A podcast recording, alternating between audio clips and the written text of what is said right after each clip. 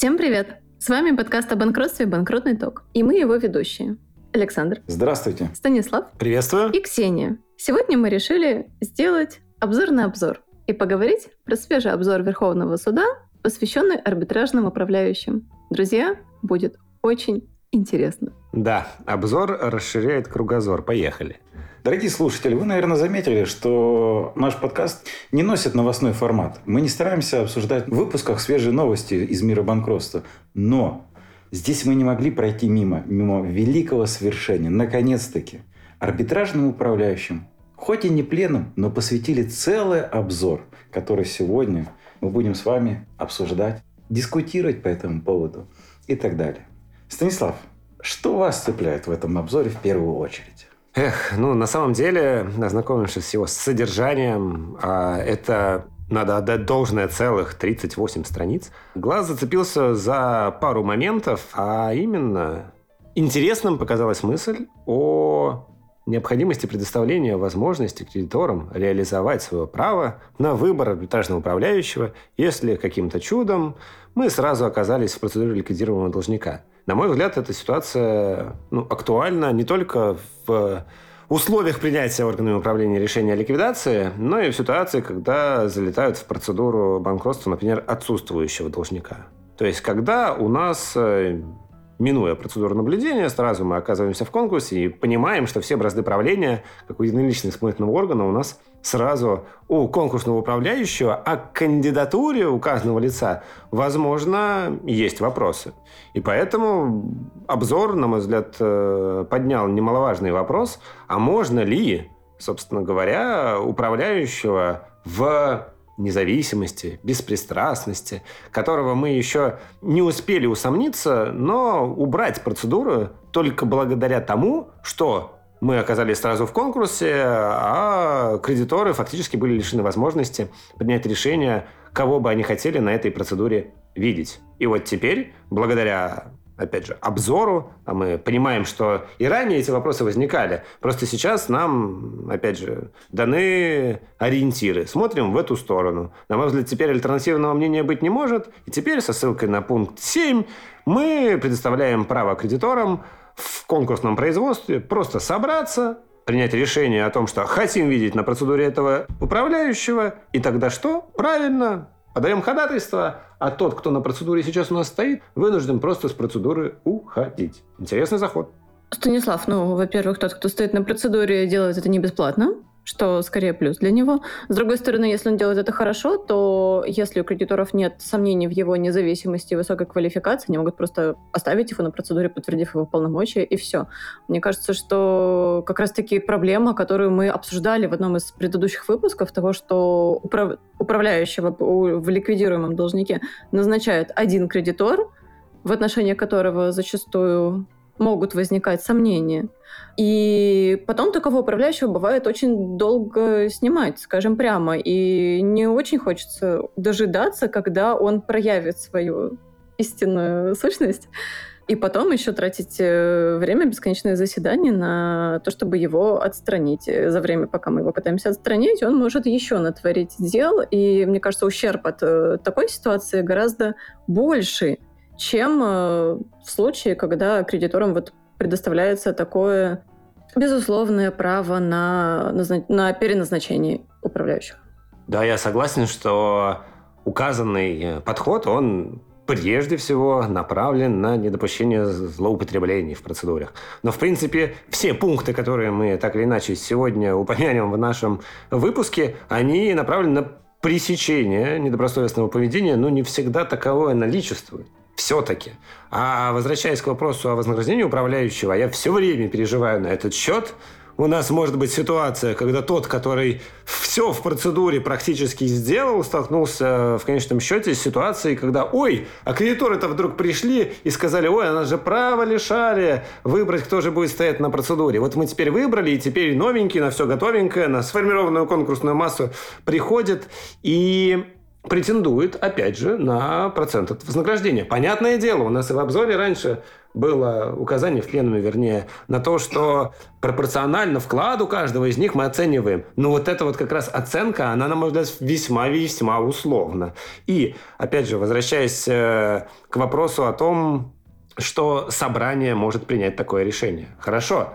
Какой срок должен пройти, прежде чем они соответствующее право должны реализовать. Как только у нас э, сформировалось большинство по реестру, они должны прибежать и принять это решение. Или спустя два года вдруг такие, а, мы же в конкурсе все это время были, у нас же наблюдений не было, а давайте-ка возьмем и управляющие поменяем своим решением. Вот здесь вот не даны ориентиры в части сроков, когда соответствующее право ими действительно может быть реализовано. Понятное дело, можно говорить о том, что это все, конечно, оценочно и в зависимости от ситуации. Когда у нас нас сформировался по большей части реестр, вот тогда воля кредиторов и может быть э, выражена в таком ключе. Но хорошо, что такой пункт есть. Посмотрим, как он будет реализовывать себя на практике. То есть правильно понимаю, Станислав, что вот основная претензия – это нет каких-то временных рамок, когда такое собрание должно быть проведено. То есть дали такое право, а все-таки я правильно понимаю, коллеги, что такое право дано для борьбы с э, подконтрольным управляющим маленькому кредитору-заявителю, который вдруг оказался аффилирован с должником. Вот он просудил себе 350 тысяч по судебному приказу там, в упрощенке что-нибудь, и пошел банкротить такой, ликвидируемый должника. Но у меня тогда один вопрос. Вот все с этим бьются. Но почему тогда не решить эту проблему элегантно и просто запретить кредиторам выбирать сырого управляющих? Или, опять же, возвращаясь к одному из э, пунктов соответствующего обзора, где у нас мажоритарный кредитор погасил требования, я так понимаю, в порядке 313 ГК РФ кредитора-заявителя, у которого размер требования был прям минимальный для инициирования Пункт процедуры. Да-да-да, спасибо, Александр.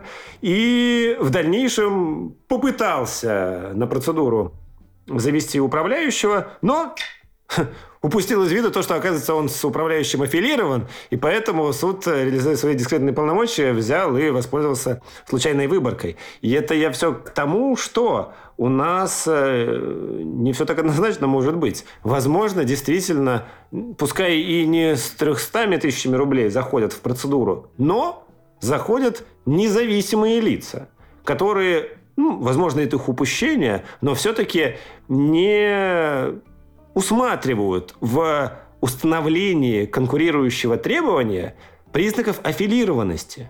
И в конечном счете, если процедура была действительно инициирована независимым кредитором, а потом у нас реестр сформировался, в том числе за счет требований мажоритарных кредиторов, как раз-таки и аффилированных к должнику, вот здесь, безусловно, независимого управляющего, потенциально они и могут подвинуть своим решением. То есть это работает как в ту, так и в иную сторону. Хорошо, что этот инструмент есть, но у меня и к нему есть, есть все-таки вопросы. Но это к вопросу, что меня зацепило. В первую очередь зацепила вот эта вот история. И почему все-таки, э, возможно, я еще не успел должным образом проанализировать эту ситуацию, но почему умолчали вот как раз у нас там об отсутствующих должниках. Я бы все время делал бы акцент на том, что в конкурсе, когда вы именовали наблюдение, например, давайте эту возможность предоставлять кредиторам. Если это первая процедура, то неважно, что это за процедура, давайте всегда давать им возможность менять управляющего своим решением. Я уверена, что кто первый добежит до Верховного суда с жалобой, которая указывает на эту проблему, получит передачу и определение в свою пользу. Продолжая тему аффилированных арбитражных управляющих, я бы хотела обратить внимание на мой самый любимый пункт этого обзора, который посвящен безупречным управляющим. Многие годы, как мы знаем, практика шаталась и была временами весьма неоднозначной в вопросах, когда кредитор регулярно назначает одного и того же управляющего на разные процедуры при каждой возможности, и зачастую под микроскопом рассматривались отношения такого кредитора и такого управляющего, и не всегда делался вывод в пользу их добросовестности и независимости. Так вот, наконец-то мы увидели разрешение этого давнего спора, и заключается оно в том, что, цитирую, «выбор банка обусловлен высокими профессиональными качествами этого арбитражного управляющего, его безупречной деловой репутацией, проверенными банком в ряде предыдущих дел и возникшим на этой базе доверием к Е. Точка. Ну, тут еще шикарная фраза, что закон не запрещает кредитору систематически пользоваться услугами одного и того же арбитражного управляющего. А я напоминаю, что в одном из выпусков предыдущего сезона мы с вами, когда обсуждали аффилированность, в том числе через представителей, мы ссылались на практику Уральского округа, который говорил про системность взаимодействия, выстраивание неких отношений между кредитором, заявителем, конкретным управляющим и так далее. И здесь все, мне кажется, в угоду крупных корпораций именно банков ставится с ног на голову. Такие из-за пятого пункта обзора выглядывают такие ушки банков АСВ, что они вот там стояли, вот они здесь. И видно, что были заинтересованы, чтобы работать с тем самым классным управляющим Е. Но и здесь сразу мы вернемся с вами чуть-чуть назад по пунктам. И что меня поразило, да? Пункт 3.1, по-моему, про дополнительные требования к управляющим. И здесь сказано, что одним из таких требований, насколько я понимаю, может быть количество проведенных процедур. И тогда становится вопрос, а как молодому управляющему, у которого мало процедур, стать тем самым великолепным супер-пупер управляющим, о котором говорится в пункте, а, какой это был, в пункте пятом. Ну, на мой взгляд, э, если его, не, прост. если его нигде не будут допускать и везде будут требовать суперуправляющего, у которого куча было процедур. На самом деле, поскольку это отдано на откуп собрания, в тех процедурах, где я участвовал, дополнительным требованием к управляющему как к вопросу или принятию решения по нему, никогда не уделялось внимания от слова совсем. Этот вопрос игнорировался просто как э, рудимент. Сейчас же, возможно, благодаря этому пункту 3.1 обзора, это придаст э, и, и изюминку и как раз начнут предъявлять в том числе и подобного рода требования. Потому что, ну, взять десяток процедур, последних в которых э, удалось поучаствовать, ни в одной из них при проведении первого собрания никто не выдвигал дополнительных требований, равно как и при дальнейшем дальнейшем разрешение вопроса об утверждении управляющего процедур. А вот тут бы я с вами согласился, но при том, как случайная выборка набирает обороты в практике, и когда стороны набирают аргументы за или против другой кандидатуры, я уже несколько раз слышал именно довод о том, что кандидатура, представленная того или иного СРО, является малоопытной. У нее было несколько процедур. Или, например, на юридическое лицо ставится кандидатура у которого были только физические лица банкроты. И это как один из аргументов звучал.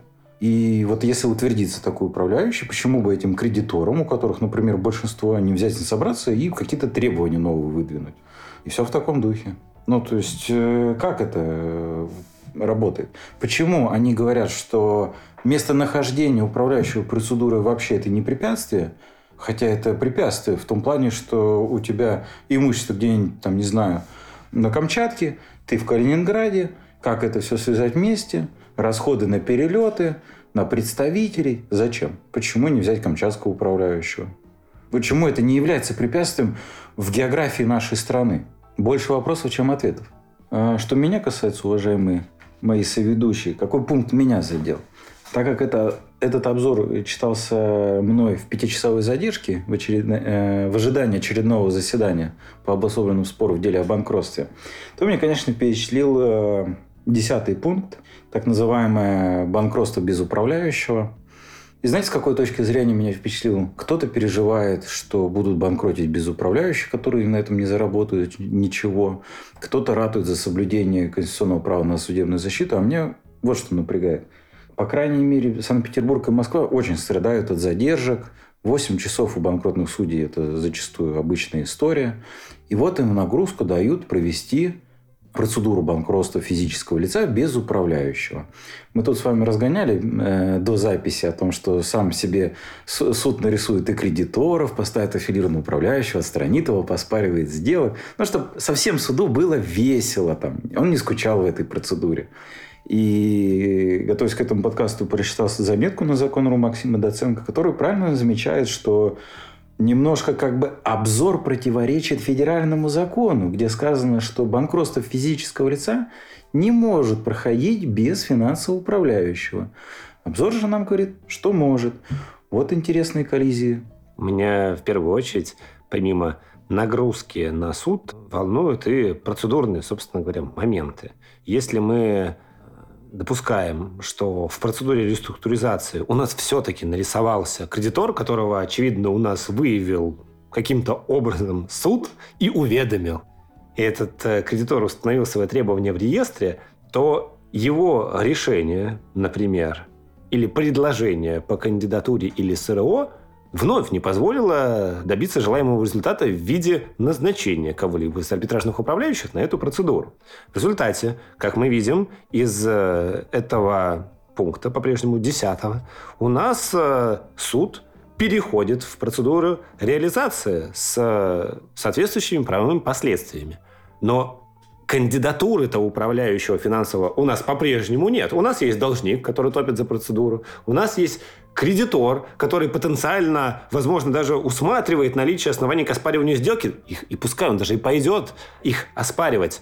Но заниматься открытием счетов, указанного физического лица, контролировать поступление, распоряжение этими средствами, или же в результате, говорю, возврата в конкурсную массу имущества, кто будет отвечать за обеспечение его сохранности, реализации? Понятное дело, у нас кредитор может предлагать разные схемы. И здесь у нас, по сути, на суд будет возложена обязанность разрешать вопрос с э, несвойственными судебной системе все-таки э, проблемами.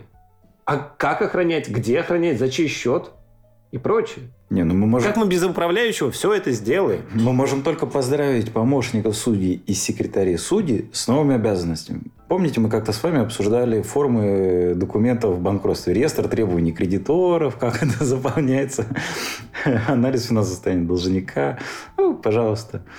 Теперь новые и впечатления ждут. Кстати, вот к вопросу о том, что вот такой вот кредитор все, собственно говоря, сделал. Сформировал даже конкурсную массу, и, о чудо, наконец-то об этом замечательном деле прознал кто-то из арбитражных управляющих и прибежал такой. Ага, а вот он я. Смотрите-ка, имущество уже есть, Осталось только прокачать вопрос с утверждением положением, и вот ваши заветные 7% от реализации. Не, подожди, что... 7% теперь положено аппарату суда. Мы выяснили это. Да, но и при этом у нас дальше в обзоре и выплате процентного вознаграждения отведено место, где мы понимаем, что за эти свои проценты по вознаграждению придется еще и, безусловно, побиться.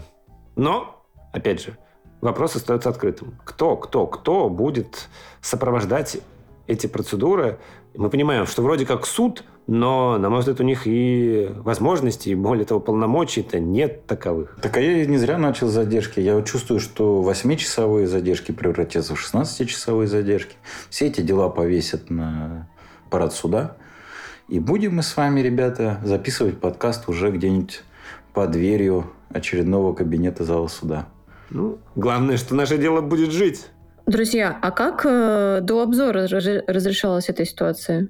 Если, например, гражданин обращается в суд, управляющий не находится, суд прекращал производство, правильно? Ну, до какой-то поры, пока Верховный суд не вмешался и не указал на то, что гражданин не может быть лишен права на проведение вот этих вот мероприятий, по факту реабилитирующих его, в глазах гражданского оборота и... И теперь гражданин обращается в суд с заявлением о своем банкротстве, не предлагает никакую э, СРО, потому что не знает какую, указывает добросовестно всех кредиторов, которые у него есть.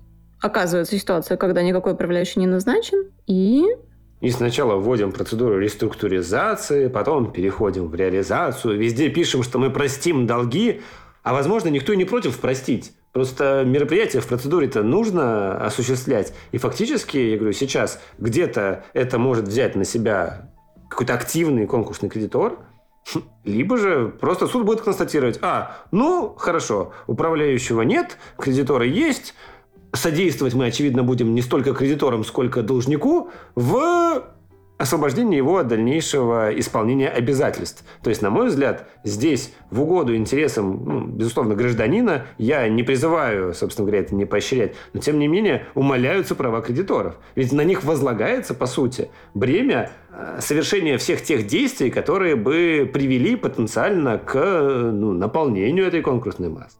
И при этом, если у нас нет управляющего, но при этом есть определенная недобросовестность в действиях этого гражданина, мы, тем не менее, все равно в лице суда указываем на то, что не-не-не, ничего страшного, у вас управляющего нет, и поэтому мы все равно освободим его от дальнейшего исполнения обязательств.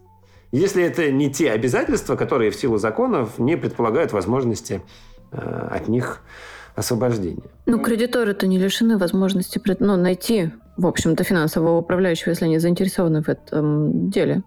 Если они уведомлены. Здесь нам предлагается там рассмотреть вопрос об увеличении размера вознаграждения его и прочее, прочее. Ну, если вот, допустим, гипотетически, ведь нам же здесь ничего, кроме как рассуждений собственных, не дано в условиях содержания, я говорю, самого там пункта.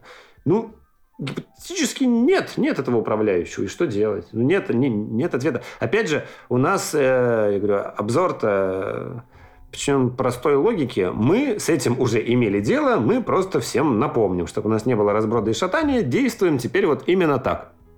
Но как так-то?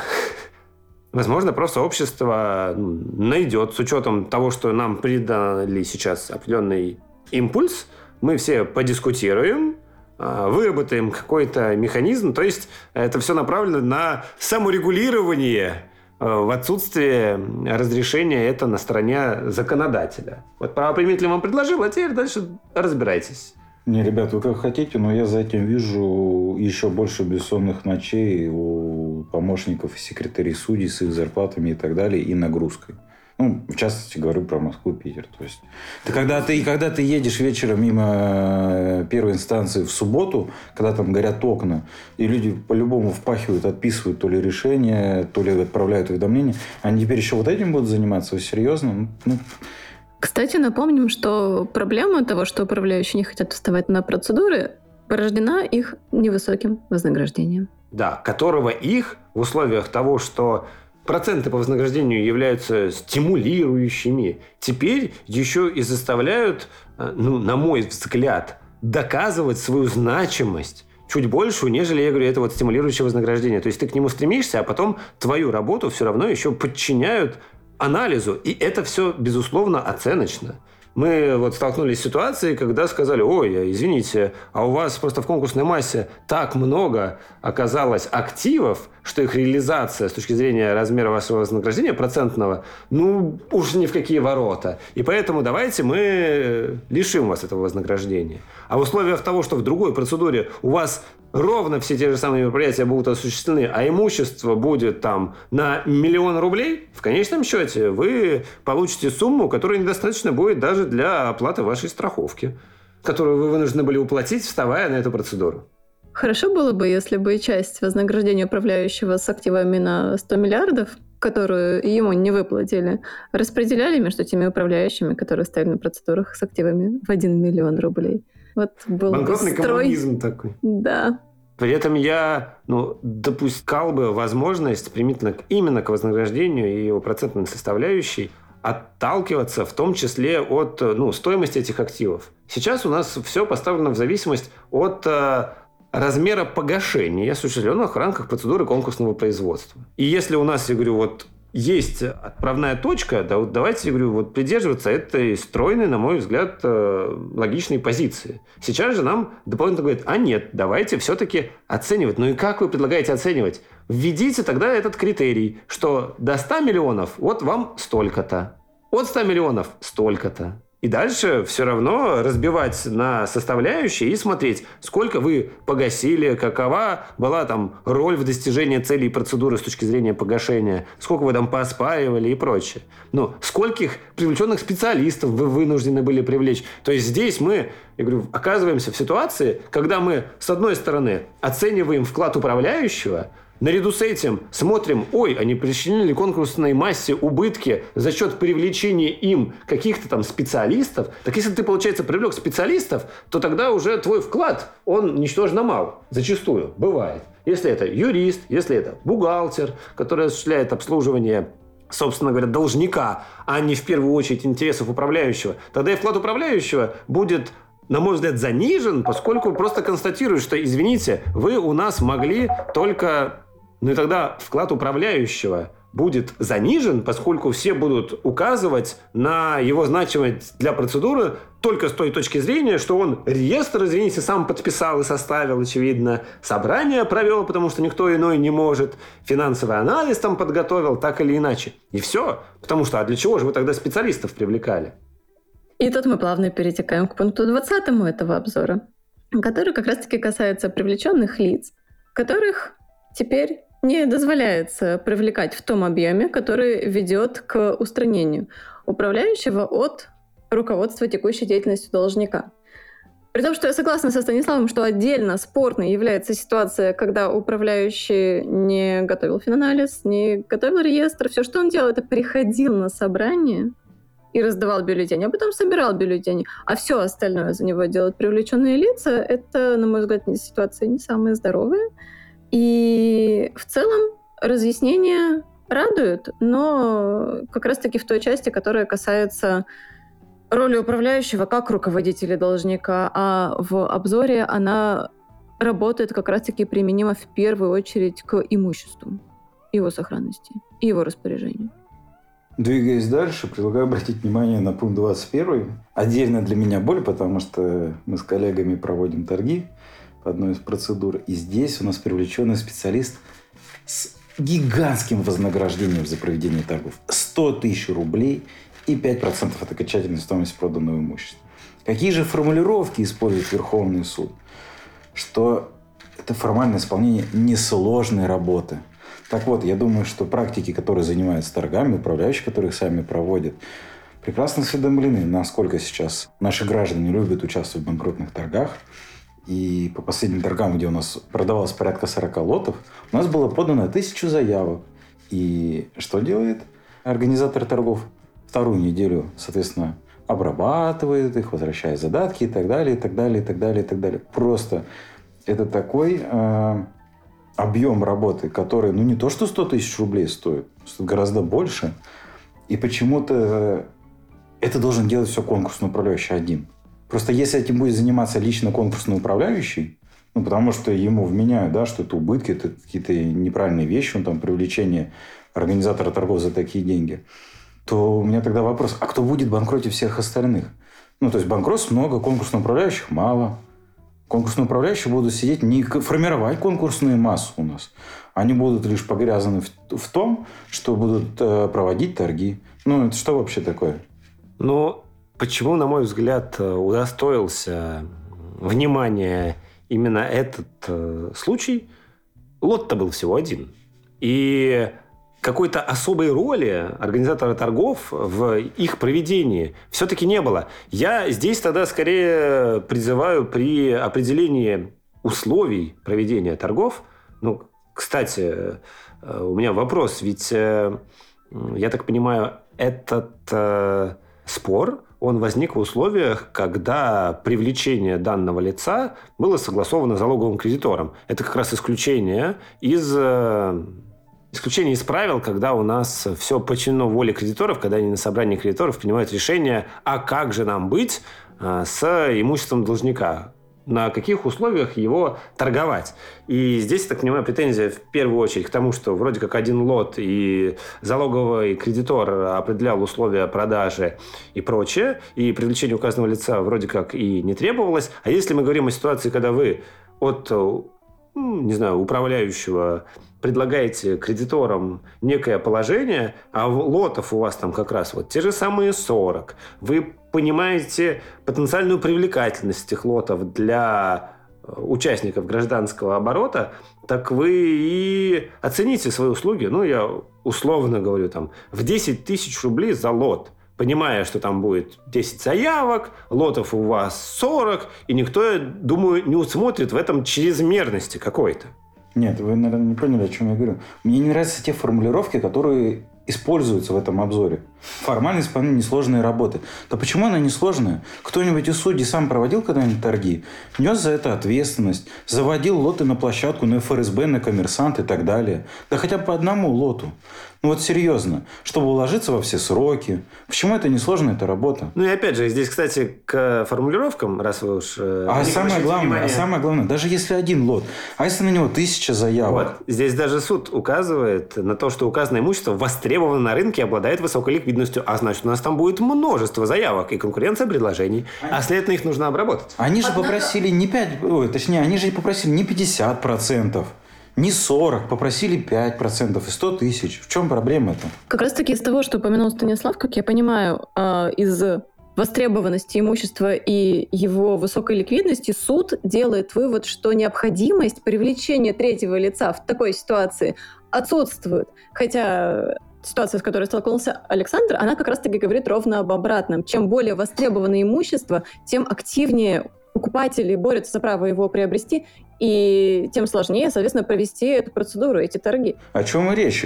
Кто последний раз торговал квартирами? Ну, это же невозможно. Просто телефон обрывают агенты. Они выставляют эти объявления на Авито. Звонят люди, клиенты этих агентов и говорят, вот мне сказали, что можно поучаствовать. Ну, там начинается такой бред и сюр просто. Потому что люди не понимают, куда они звонят и в чем они участвуют. Их обманывают те же самые агенты по недвижимости. И просто это бесконечный спам телефона. И это реально работа управляющего управляющего, чтобы действительно этих потенциальных покупателей не оттолкнуть сложностью этой процедуры, а вовлечь их в эти торги. А значит, их будет еще больше и больше. И поэтому я соглашусь, наверное, с тем, что 5% в условиях того, что оставшиеся достанутся кредиторам.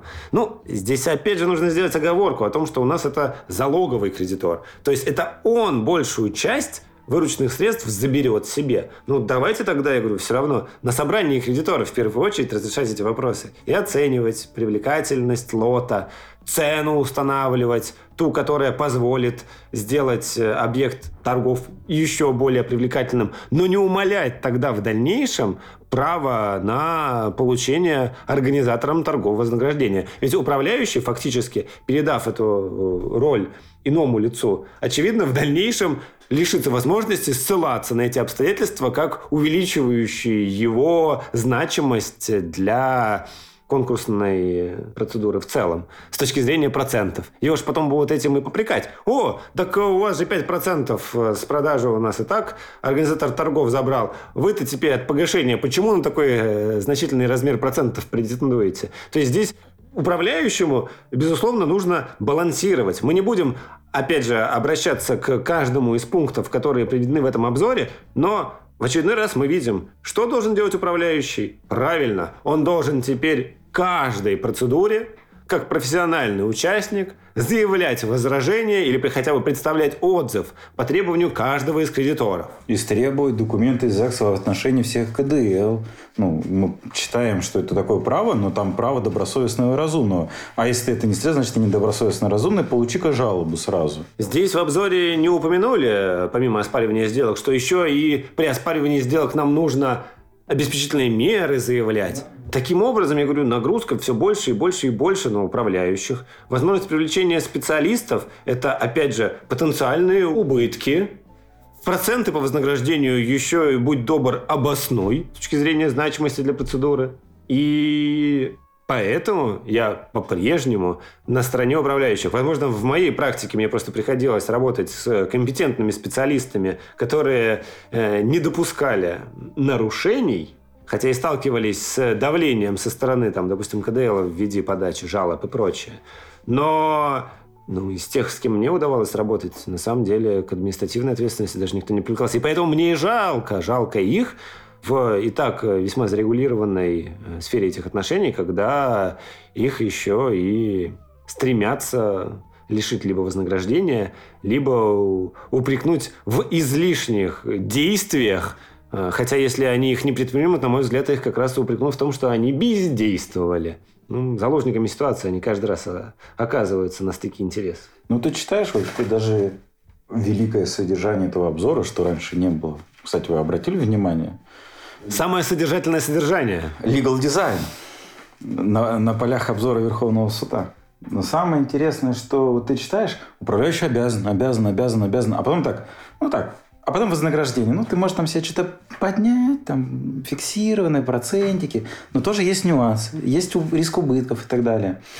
И предлагаю вам, коллеги, обратить на совокупность пунктов и рассмотреть их вместе. Это 23, 22.1 и пункт 19. Э, 23 пункт. А, вы обратили внимание, что тут речь идет о том, что к управляющим применяется правило договора возмездного оказания услуг. В этом же пункте на странице 29 управляющий оказывает услуги. Запомнили эту фразу? Дальше поехали. В пункте 19 идет речь о том, что порядок распоряжения имуществом должника определяется его конкурсным управляющим состоятельным в соответствии с целями конкурсного производства. Тут у нас что? Э, управляющий решил, скажем так, не управлять управляющий управлять имуществом, земельные участки, здания, машины, оборудования, там торгануть по-быстренькому, ну и так далее. Что ему настучали по голове. Тогда у меня вот вопрос. Если это все-таки услуги, вот у нас рынок услуг, да, управляющий единоличный исполнительный орган должника. Он должен управлять бизнесом. Так вот, вы часто видели единоличных исполнительных органов, у которых э, в компании земельный участок здания машины оборудования, которых заработная плата 30 тысяч рублей. Если вы говорите, что это услуги, что это рынок услуг. Ну, так может мы тогда будем рыночные цены выставлять? Вот просто сразу залетает управляющий в процедуру. А, видит у него кучу имущества, сразу отчет об оценке, сколько стоит управление таким имуществом по рынку, сколько заработную плату получает. Утверждается вознаграждение, ну, там, 1400, чтобы было хотя бы в месяц. И поехали. Нет, вам так не кажется? Ну, что так должно быть? Как вариант. Представляются посредством случайной выборки. Согласие управляющих, и каждый предлагает свою цену, как на аукционе. А дальше смотрим, кто с учетом его опыта и претензий на вознаграждение более подходящий на роль управляющего в этой процедуре.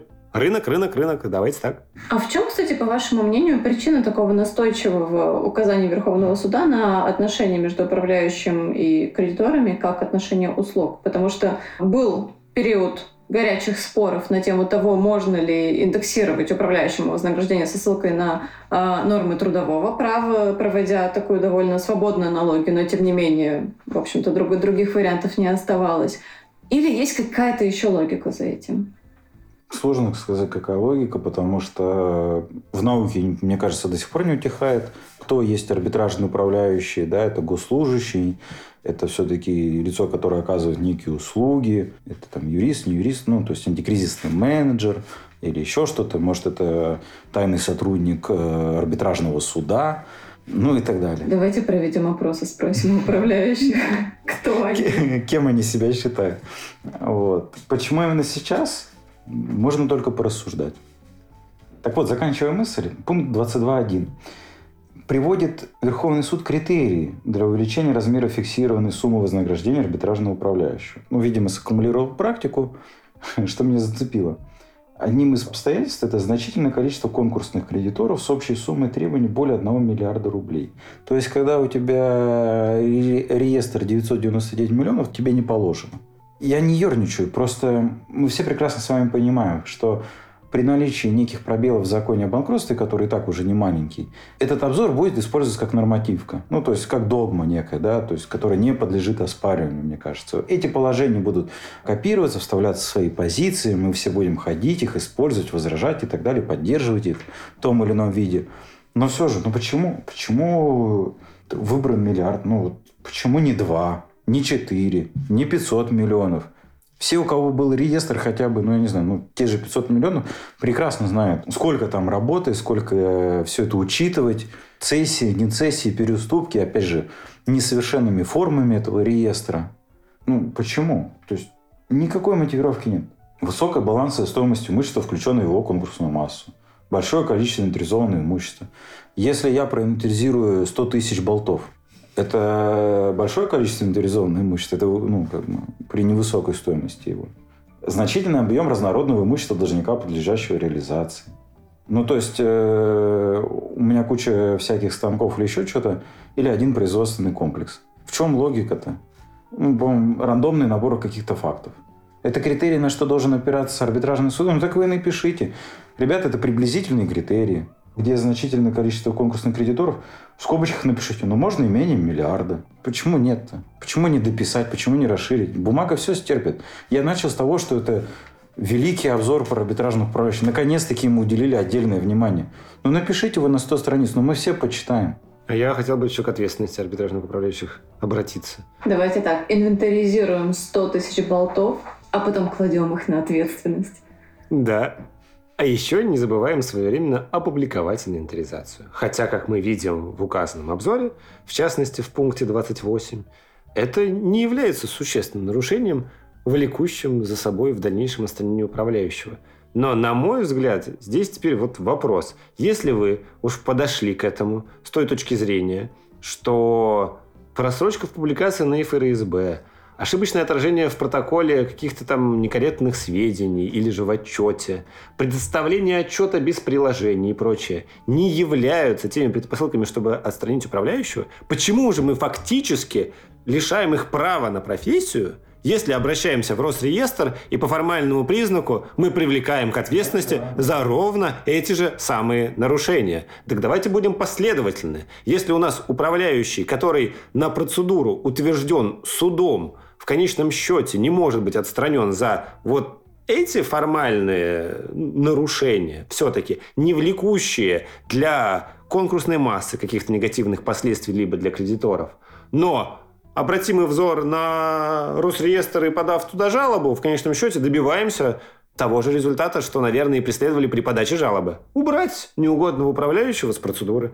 Потому что вот пожаловались один раз, второй раз, как вот мы обсуждали, да, эти жалобы от Борисов Годуновых. В конечном счете получим диску для управляющего, и все, до свидания. И опять же, да, вот э, не предоставление отчета с приложениями. Вы боретесь за прозрачность процедуры, чтобы конкурсные кредиторы что-то делали сами, ходили, оспаривали, вы им предоставляете право. Но тут же говорите, что это управляющий может так поступать, не предоставляя отчет, там, да, не раскрывая все сведения. Одна рука дает, другая забирает. В чем логика? Ну, кстати, да, справедливости ради, вопрос дисквалификации управляющих совершенно не затронут в отчете. За исключением э, вопросов, связанных с тем, что дисквалифицированное лицо не может быть назначено управляющим. Но это... Спасибо, капитан очевидность. Ну и, кстати, ряд пунктов, на мой взгляд, не должен был содержаться в обзоре. Ну, как по мне. Ну, вот, опять же, возвращаясь к ответственности управляющих при разрешении этого обособленного спора. Кого мы должны привлечь? Ну, да какой чинаж для всех очевидно. Да. Это СРО, членом которого является страховая. управляющий, и страховая. Да как вообще у нас, собственно говоря, до Верховного суда или там кассационных инстанций доходили споры, где при их разрешении не были привлечены... Вот, вот, вот я, меня это удивляет. Для чего это нужно было в обзоре указывать, если у нас это прямо предусмотрено э, закон? Я вам скажу даже, что судьи не банкротных составов знают, что надо привлекать СРО и страховую. В Санкт-Петербурге. Да, если мы говорим, что не должно было быть, например, в обзоре, а мне не хватило того, что должно было быть в обзоре. Кроме того, что мы все обсудили, например, мы, опять же, с вами много дискутировали про аффилированность, про юристов, управляющих и так далее. Да почему ну, вот эту взять историю не раскрыть? Насколько вот эта взаимосвязь да, представителей, управляющих влияет то, что эти потом представители ходят каких-то кредиторов, представляют. Почему вот эту историю не покрутить? Ну, масса уже сформированной практики-то. Ну, раскройте, распишите это. Да, вот на самом деле... Просто, здесь... по-моему, одна из животрепещущих тем именно в контексте перехода к случайной выборке той же. Когда снимают управляющего за его аффилированность, доказывают, в том числе через представителей. Вот вы только что обратили внимание в этом обзоре, например, на то, что хороший специалист, арбитражный управляющий, может привлекаться теми же самыми банками, например, для сопровождения целого ряда процедур. Так потому что они ему доверяют как специалисту. Вот я, со статусом адвоката, у меня есть кодекс профессиональной этики. Я не допущу, собственно говоря, конкуренции интересов, но ко мне в одном случае обратился арбитражный управляющий, в другом случае обратился потенциальный там, конкурсный кредитор. Я не представляю вот эти вот конкурирующие интересы в одном деле о банкротстве. Но в дальнейшем, за счет привлечения меня, возможно, какого-то коллегу арбитражного управляющего впоследствии не допустят до процедуры. А почему же? Ведь он меня привлек, допустим, как специалиста. Или же не он непосредственно, а лицо, привлеченное им в качестве специалиста, сопровождающего юридические процессы. Но там множество споров, например, в арбитражных судах ряда регионов. И меня уже, по сути, там на аутсорс, как адвоката, который специализируется на делах о банкротстве, привлекает привлеченный управляющим специалист в конечном счете, а просто ему докладывают о необходимости выдачи доверенности. И в итоге в судебных актах фигурирую я, фигурирую от конкретного управляющего, и все, ему будет заказан в дальнейшем быть на процедуре, где я захожу от кредитора. Я думаю, что представителям в делах о банкротстве есть смысл предоставить право на то, чтобы действовать под псевдонимом. Это решит многие проблемы. Ну что, друзья, по итогу наше обсуждение вылилось в перечисление наиболее ярких и запоминающихся пунктов обзора про арбитражных управляющих. Я думаю, что в любом случае это будет не лишним и для нас, и для наших слушателей – И если у кого-то есть особые эмоции по поводу этого обзора, которыми вы не знаете, с кем поделиться, вы можете поделиться ими у нас в комментариях. Если кто-то прочувствовал такую же боль, как и я от этого обзора, напишите нам в комментариях. Мы вместе поплачем. Можете написать в личку, мы тоже будем рады. Да, друзья, пойду еще раз его перечитаю. Ну, ведь задержки никуда не делись. Безусловно. Всем спасибо, пока. Всего хорошего. До свидания.